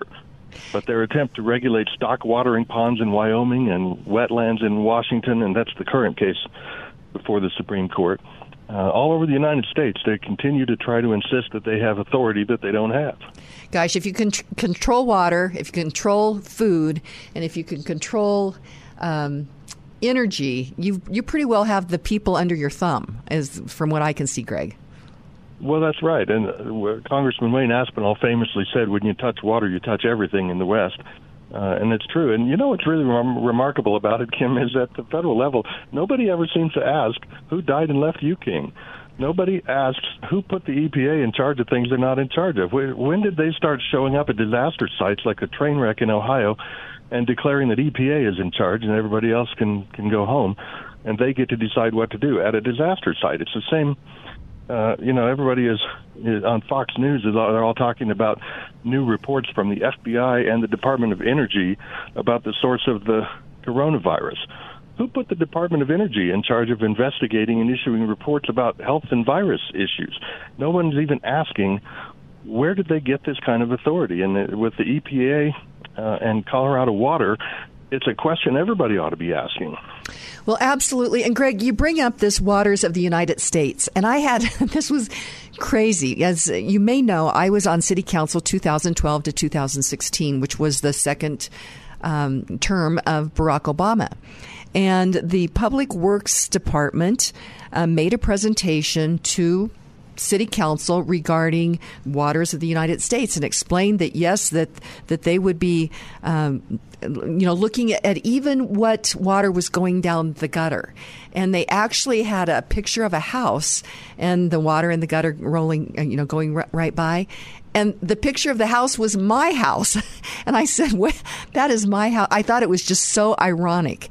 And it was kind of at that point, I'm like, this is a big overreach. And then the Trump administration uh, roll that back, and now it sounds like the Biden administration is, is trying to reinstitute this. Yes. Well, yes, it's beyond ironic. In fact, you're being very diplomatic in in uh, calling it uh, ironic for the EPA to assert that, that basically all water in the United States, eventually surface water, eventually runs into into some stream and some creek and some brook and some lake and you know whatever eventually winds up in some river. Therefore, they have control over over every parking lot puddle in America. Is absolutely absurd on its face, and yet that's exactly what the what the waters of the United States rule, in essence, claims uh, that any water that is that has any kind of a nexus to navigable waters is under the federal uh, jurisdiction, and the, the courts have already ruled. You know, when they proposed this in 2015, Colorado led the lawsuit. Half of the other states in America joined, uh, and they and they won. And the courts ruled clearly that EPA was never given that authority by Congress, and that then they set aside uh, what EPA called the WOTUS rule. Well, then, so then the Obama administration was over. President Trump got in office and, and withdrew the regulation, although it was already enjoined by the federal courts. Published a new regulation that was more in line with what the law said. Then, then, in the new election, brought in new people in Colorado. Colorado reversed course and filed a lawsuit demanding reinstatement of the Obama rule, literally demanding federal control over Colorado water, Crazy. which nobody in Colorado had ever done before. Uh, and then the Trump administration ended. Biden got back in office and has repu- republished, reproposed the Obama era rule, which has already been overturned by the federal courts. So they just won't give up. They're continue. They're going to continue to assert authority and jurisdiction over all the water in the country until somebody tells them uh, that they can't. So this current case uh, involving the Sackett family in front of the Supreme Court now may be the ve- vehicle where the courts may do that. I'm not sure, but it just strikes me as as so uh, ironic, as you put it, that that such a huge threat to the future uh, growth of this state and just sort of goes almost unnoticed by most people. Well, boy, that's why it seems like we should have some leadership uh, of the people that we elect, that they would be representatives of the people instead of these special interests. I want to change gears, Greg. Uh, and that is these reports of uh, golden eagles being chopped up by wind turbines up in Wyoming. And it seems that the enviros, uh, those that have cared about animals when they can uh, use it as endangered species, and your book is so important Smoking Them Out, The Theft of the Environment, and How to Take It Back. Uh, they, don't, they don't seem to care about it because it's wind turbines that's killing uh, wildlife instead of um, them being able to, to you know, bludgeon uh, our energy production uh, that is affordable, efficient, abundant, and reliable, such as fossil fuels. Uh, well, yes, and in fact, wind machines have been specifically granted waivers by the U.S. Fish and Wildlife Service. So it's it's not it's not just uh, turning the other way and looking away. They've they've literally said it's okay to kill eagles if you're a wind farm. Completely illegal, by the way. If you have if you have a a drilling rig uh, and a bird flies into it and dies, and it's a protected bird, you're in huge trouble. But if it flies into your wind tower, you're okay. Boy, this just makes no sense, Greg. Uh, well, it doesn't. To me, laws ought to apply equally to everybody. Either we think that it's illegal to kill a golden eagle by accident because you built something, or it isn't. And so, if if it's illegal for, if you're in trouble when a when a golden eagle dies on your property, uh, then you ought to be in trouble no matter what no matter what the structure was that killed them. What a novel idea that uh, laws would be impartial, that they would uh, treat everybody equally. Uh, when we talk about uh, equity, that seems like that that would be a good thing to do is to treat everybody equally under the law. Uh, Greg Walcher. Yes, and if you did that, you you might find some of these laws changing because people would start figuring out, wait a minute, I built something on my property, but I didn't actually kill the eagle. You know, they there there's there's a study that shows the number, and it's way up in the billions. Something like six or seven billion birds a year die by flying into things. Uh, they fly into each other. They fly into power lines and power poles and houses and buildings and cars and all sorts of things. Um, it's a it's a part of it's a part of nature. They fly into trees. They fly into all sorts of things and die. Um, it's just a part of the way the bird world works. As sad as it is, and as cruel as nature can be. So I don't know whether it's whether it's uh, whether it's wise to punish people for that or not. Well, uh, I, I think probably not. Uh, we have just a few minutes left, and I'd like you to talk just a little bit about your book because I, uh, the, I first became acquainted with you when you made a presentation uh, regarding your book. So I, I, think it's a very important book. I have it, and um, just tell us a little bit about that. I wrote it because of a lifetime of of uh, activity and involvement that convinced me ultimately that a huge percentage of the environmental debates in America today are not really about the environment. Uh, it's an agenda that has been stolen by people who, who seek to change the way the world works. And the, the agenda very often, and now I'm not talking about ordinary people who are concerned about the environment, as we all are, particularly in places like Colorado where people are passionate about it but the national leadership of some of these organizations that block and stop and file lawsuits against everything has very little to do with the environment. It's more about control and power and money, especially money. Uh, it's an environmental movement that has become larger than any of the industries that they're fighting around the, the country. There, the, you know, one or two um, environmental organizations that t- take in more money every year than any coal mine anywhere in America, and and yet they continue to to create this illusion that it's a, a group of you know grassroots people who are worried about things in their backyard, when in fact it's part of a worldwide agenda. And so, my goal was to expose that and to and to to explain to people better talking points on these issues. Where if you want to if you want to argue about forest management or endangered species or water or public lands or whatever the environmental issue might be, make the issue the environment. Let's talk about what's the right thing to do uh, for clean air and clean water and preserving the, the beauty of the great open spaces and so on. If the debate can be about that, people can agree on it. Um, and you don't you don't wind up with this constant, ongoing, 30-year-long battle to build to build something uh, when the agenda has nothing to do with the environment. Well, and Greg Walcher, we can take care of the environment. We can be good stewards of our earth, and human human beings can also thrive and flourish. They don't have to be mutually exclusive. No, in fact, we are good stewards of the of the earth. Not always. People make mistakes and, and get things wrong. But in the United States of America, we've done more uh, to protect and preserve and improve the environment than any generation who ever lived anywhere in the world. And people are tired of being punished for it. Absolutely. Greg Walcher, thank you so much. We will get you back on soon uh, because uh, it's important that we talk about water and our forests and all this, and you are an expert. I greatly appreciate it. Thanks. Good to talk to you always. And the show, we get to have these great conversations because of great sponsors. Lauren Levy is an expert in the mortgage arena. He works with a number of different uh, lenders, and he's a great sponsor of both The Kim Monson Show and America's Veteran Stories. Inflation is rocking our boats, especially for individuals on fixed incomes. If you are 62 years or older, mortgage specialist with Polygon Financial Group, Lauren Levy, can help you navigate this inflation squeeze with a reverse mortgage. Additionally, if you are considering buying a new home, refinancing your existing home, or consolidating high interest debt, it's not too late to lock in an interest rate before interest rates increase again.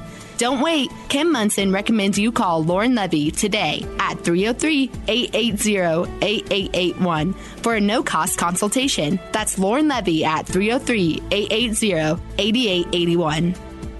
Every family needs a healthcare team that has your child's best interest as the priority, and Roots Medical is proud to offer exactly that. At Roots Medical, we strive to empower and educate both parent and child about the importance of gut health, how to implement healthy changes in the home, and of course, all of the benefits that come with a fully optimized immune system. Same day and sickness appointments are available and easy to schedule. For more information, visit rootsmedical.net. That's R O O T S medical.net. Roots Medical, getting to the root of your healthcare concerns. Finding a firearm or training course can be intimidating for anyone, especially when you're new at it. Franktown has everything you need to get started or to improve with a firearm. Franktown is a family friendly gun store and are invested in the success of their customers, no matter what your age, gender, or experience level is. Franktown sells firearms and ammo at or below MSRP, has an indoor range on site, and offers tactical and safety training. Franktown Firearms is always a safe and easygoing environment environment for all customers. Come to Franktown for a comfortable, no pressure experience when shopping or learning about your firearm with approachable experts dedicated to your development as the owner of a firearm. Franktown Firearms has everything you need to get started and or to improve on any background experience. Visit klzradio.com slash franktown to schedule your firearms training today or find more information at franktownfirearms.com. Franktown Firearms, where friends are made. And welcome back to the Kim Monson Show. I'm Kim Monson. Be sure and check out our website. That's Kim Monson, M-O-N-S-O-N dot com. Sign up for our weekly email newsletter there. And you can email me at kim at kimmonson.com as well. Thank you to all of you who support us. We're an independent voice. We search for truth and clarity by looking at these issues through the lens of freedom versus force, force versus freedom. If something's a good idea, you shouldn't have to force people to do it. Uh, call in line 303 477 5600. Uh, 303 477 5600. Text line is 720 605 0647. A couple of things. First of all, from our conversation yesterday, uh, we were talking about this tax increment financing, where uh, projects can uh, basically be be financed through not having to pay property taxes over a period of time. And one of our listeners reached out and said that they thought that the, it would be nice to check this out, that the Gaylord uh, hotel, which is out in Aurora, does not pay any property tax. Uh, so again, and this person lives out that way, so she probably knows. Another uh, comment here was I wanted to get to this is. Um, says use solar distilled methanol combined with solar stills in mass to desalinate ocean water on an o- ongoing basis, or you could use nuclear powered desalination plants. That seems like that would be an excellent solution for California out there. And uh, this listener also said, I wonder what the carbon footprint of that train wreck was. Very good question, producer Steve. Yeah, I like that one. Uh, back to California, though. You know, we, we say quite often uh, politicians at any level are usually guilty of creating some problem kind of in the in the back room somewhere and then pushing it out and saying we have the solution Right. for that. I look at California and this water situation. It's like, why wouldn't you desalinate? Unless we don't want to fix it. unless we don't want to fix it because if you don't fix it if you control water well if you can control water if you can tr- control energy if you can control food and we see the the elites are trying to uh, control all that then you control the people and uh, i guess that's what the bottom line is there going back to this is one. Uh, a listener said, it said in response to Dave Walden that George Bush said, in order to save the free market, we have to abandon it. And then I said, Are you sure? And she said, Remember when the government said someone pulled a bunch of money out of the banks and they had to be bailed out? That is when George W. Bush said we have to abandon the free market to, uh, to save it. Uh, unbelievable on that. Uh, let's see, another listener here, and, and I had missed this. This was last week, and said that uh, over the weekend, so this was last week, that uh, they had heard about a controversy that is brewing. Uh, and it is uh, regarding the National Republican Party is saying that no one will be allowed to participate in debates unless they first swear or affirm that they will support the eventual nominee. Apparently, Donald Trump at this moment is not ready to make such a promise. That is unbelievable, Steve. That uh, that they would say that you have to make that pledge in order to be involved in a debate. Don't you think the American people should be able to see those debates and, and see what everybody has to say? This really gets me down because I, in my mind, unity is is the goal here. We need to unify if we're going to, you know, have any effect at pushing back what's happened to us in the last, I don't, you know, whatever number of years you want to quote. You know, I, I keep seeing that. Uh, what's the uh, my pillow guy? Mike Lindell. Mike Lindell is going to sue uh, the Speaker of the House because of something that was done with video of January 6th last week. This is not unity. This is nuts. Okay, I'm going to have to ask you this question because that's I, everybody pulls out this unity uh, thing. So, what to you? What should we unify uh, for, Steve? Well, you're precisely right. We need to have that common thread. But all I see is these things that are just fracturing us all the more. And believe me, the other side loves it. Well, I so I think that what we need to do is first of all we need to have an understanding. Uh, we talked about rights today. We ha- need to have an understanding of this American idea. Now, if the unity means that people are going to unify, which they have, and we see this on the radical activist Democrats, they've unified and they said we're going to use the force of government to take away your rights. And as, as Dave Walden had said, on a, a, a positive right, which it seems negative to me, but a positive right basically says that we will use force to take from other people to give to you for your right.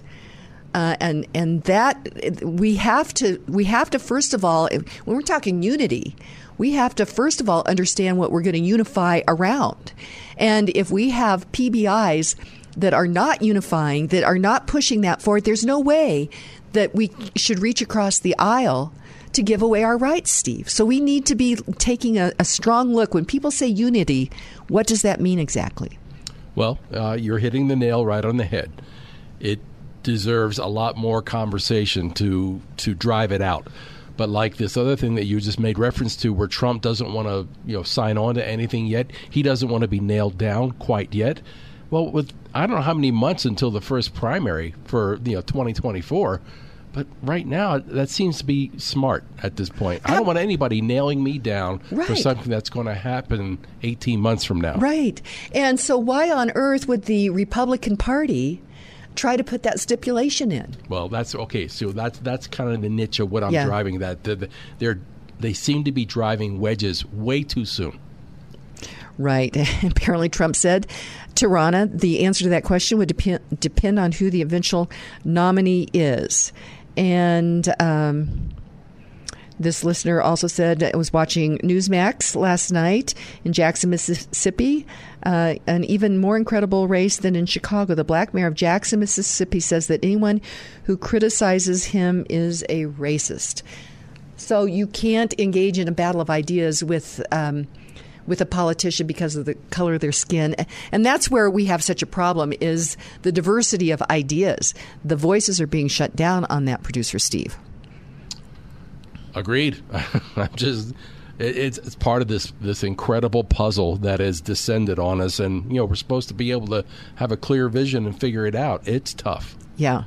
You know what? And I missed, I can't believe I missed this from one of our listeners um, on subsidized housing. And so this is appropriate because of 1190. Uh, they said that uh, we had a guest that mentioned Democrats often use the general welfare clause to justify their Marxist legislation. The flaw in this rationale is that subsidized housing only benefits a minority of people, not the general public. I wonder if this law could be challenged in court since it does not meet the general, general welfare clause conditions. Uh, and then um, uh, this listener also said a better pledge of allegiance, and I'm going to insert for unity, is the Republican platform. And so that would be that would be a good question for each of the candidates to ask them if they would pledge that they would support the Republican platform. Uh, what do you think about that? That would be a good thing to unify around. Well, and there'd be some clarity there. yeah, and uh, so I think that that uh, I think that that would make some real sense. Hey, did you get to uh, read the paper that lands in your driveway? No, I don't normally read it. Okay, well, you, know, you talked about affordable housing in the first hour. There's a special new affordable housing popping out in your county. Where at? Uh, within this, the school system, they're they're thinking that because the their teachers' pay is so far behind the eight ball and compared to other school districts, that maybe they can have a special affordable housing for teachers only. And this would be the school district Yes. that's going to ask for a mill levy override Yes. and a property tax increase. The very same one. Okay, we'll have to be talking about that. Okay, here we go. Let's see. Oh, um, listener says Mike Lindell is pushing back because the January 6 prisoners need the video for their defense. That is why Lindell Lindell is suing, and she. All right. she- and so that makes sense. I made it sound like he's the he's the the bad guy. The point is that, that there's there's that conflict. The fact that he has to threaten to sue the newly installed Speaker of the House, and it's just like okay, there, and it just seems to open the door for the other side. Well, then Kevin McCarthy, it just makes sense to go ahead and, and make sure that the American people can see that stuff. So the right thing to do that we should unify on is that we want to see what what actually really happened. And uh, this listener said, "You're right about Ronna's stupid unity idea. Uh, I may not want to sign on to that uh, that current candidate." Uh, and I think I can get to another text here. Let me see. Uh, okay. Okay, I think that's pretty well it. If you, uh, I, I guess we don't have any more time. Let me just make sure. Uh, I don't think that I missed any other of our. Uh, this text line, I'm learning how to manage that, uh, and I think one of these days we are actually going to do a, a uh, open mic Friday, uh, like in the spirit of Rush Limbaugh. Well, I love the real time, almost real time aspect of the uh, the text line. So Yeah, Go- a go for whole, whole bunch of different. Uh, this listener just came in and said, "Steve for the win." I don't want you to get a big head, okay? okay, uh, our quote for the end of the show is is a good one. It says, "It takes less time to do a thing right than it does to explain why you did it wrong. That's Henry Wadsworth Longfellow.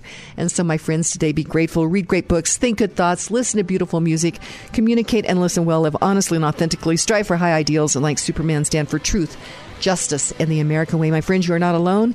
God bless you, and God bless America.